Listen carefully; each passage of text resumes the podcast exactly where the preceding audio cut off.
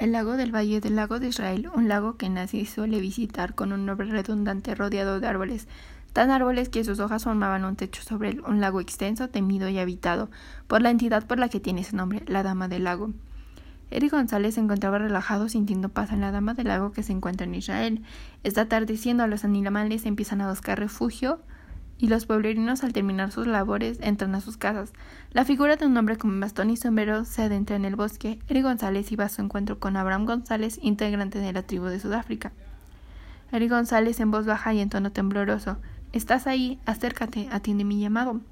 Abraham González se acerca rápidamente a Eric de la tribu de Israel tomando su mano y mirándolo preocupado. Abraham y Eric esperan sentados en una mesa esquinada apartado de las demás personas y empiezan a hablar sobre dónde son.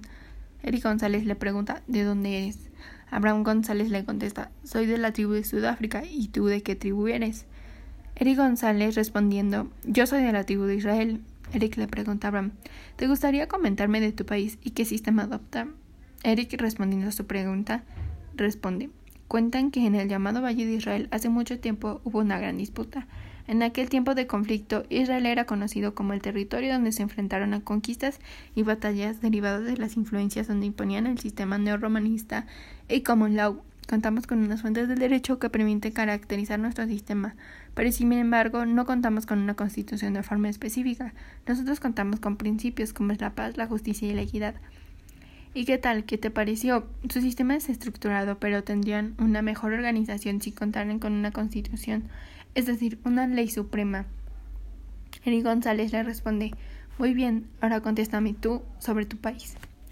Yo soy de Sudáfrica. Al contrario de ustedes, nosotros sí contamos con una constitución por parte de la Unión Sudafricana. Nuestra primer presidente fue Nelson Mandela. ¿Conoces a Nelson Mandela? No, pero me gustaría saber más sobre él. Bueno, Nelson Mandela fue el primer presidente negro que tuvo Sudáfrica. Él buscaba la igualdad entre Sudáfrica, inculcando ninguna distinción para que todos tengan acceso a los mismos derechos y por lo tanto a las mismas oportunidades y a las mismas obligaciones. Un trato proporcional en el tema de nuestra organización política es que nuestro país cuenta con una Asamblea Nacional en el que se puede elegir el presidente que viene siendo el jefe de gobierno y el jefe de Estado que dura siete años en el cargo. Contamos también con una Asamblea Nacional de un total de 400 miembros y con un Consejo de Provincias de 90 miembros. Abraham decide comentarle a Eric que si podían ir a su aposento. Abraham dice, claro, vamos. El aposento de Eric González, una habitación con una ventana con vista al patio central del Valle de Israel con muebles de cuero y una decoración digna de la presencia de Abraham. Una cama rodeada con cortinas rojo sangre y deciden descansar. Al otro día, en una mañana deslumbrante con un clima cálido, caminan hacia el lago donde se encuentra la tribu de China y la tribu de Japón, con la finalidad de obtener información sobre sus sistemas para alimentar así sus conocimientos. Miran a la tribu de Japón y de China como si estuviesen mirando objetos o tiendas para comprar.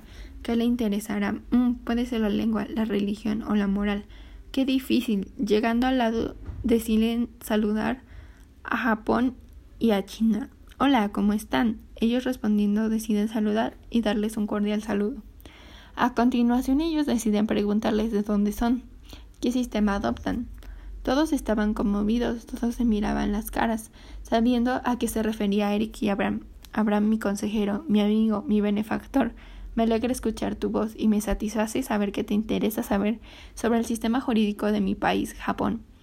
Oh, tan bondadoso. El sistema que adopta mi, mi país, Japón, es una combinación del common law neorromanista y de tradición jurídica japonés. China le adopta el nombre del país del sol naciente, pero nosotros lo más importante es el código de ética, que consiste en la moral dependiendo de cada persona, sea bueno o sea malo. Nuestra constitución entró en vigor en el año de 1947, dada la influencia del sistema anglosajón en cuanto a su organización política, es que consiste en el derecho de poder elegir a nuestros propios representantes. En la actualidad, el emperador sigue siendo el representante, pero ya no tiene la misma influencia que solía tener antes en la toma de decisiones. El Parlamento puede ser disuelto por el emperador. El poder legislativo consiste en crear leyes. Consiste en dos cámaras en donde pueden participar sus integrantes. El poder ejecutivo a cargo del primer ministro, acompañado del Consejo de Ministros, la representación de Japón son de 20 representantes. A mí me parece una excelente idea. Así podremos conocer más sobre los sistemas que adoptan otros países, hasta podrían debatir sobre el sistema de cada uno.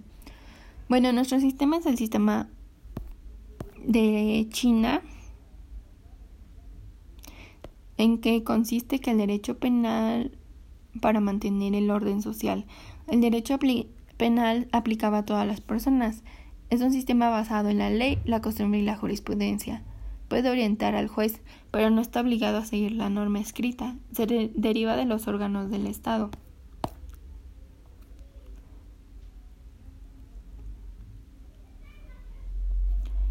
Bueno, nuestro sistema, el sistema de la India, cuenta con una república federal de donde el, gobierno central y las entidades federativas son las autoridades. Su organización política se divide en el poder ejecutivo, legislativo y judicial. El poder ejecutivo está conformado por el presidente. El poder ejecutivo tiene un gabinete, un primer ministro. El presidente se elige por el poder legislativo y puede ser reelegido. Su periodo en el cargo es de cinco años. Hay un vicepresidente que puede sustituir al presidente.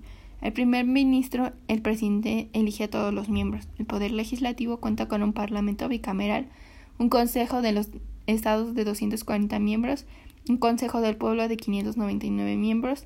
Tiene una gran importancia en el consejo del pueblo. El poder judicial, la Corte Suprema, 31 miembros, tribunales subordinados y altos tribunales, 65 años los designa el Ejecutivo.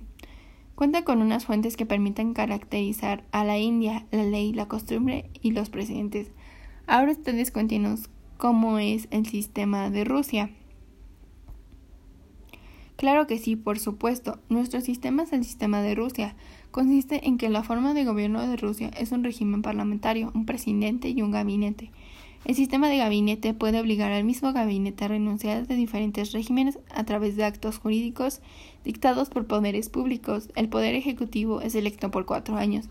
El poder legislativo es bicameral. Los mandatos originales son electos por periodos de cuatro años. El poder judicial es donde el presidente lleva 20 años en el cargo para el poder del 2036. Desde que se conocieron, Abraham y Eric se percataron de actitudes e ideologías vigentes en los diferentes países sobre los que es el derecho, su función en la sociedad y la manera en la que se crea o debería crearse, aplicándose, comprendiéndose y perfeccionándose, enseñarse o y estudiarse.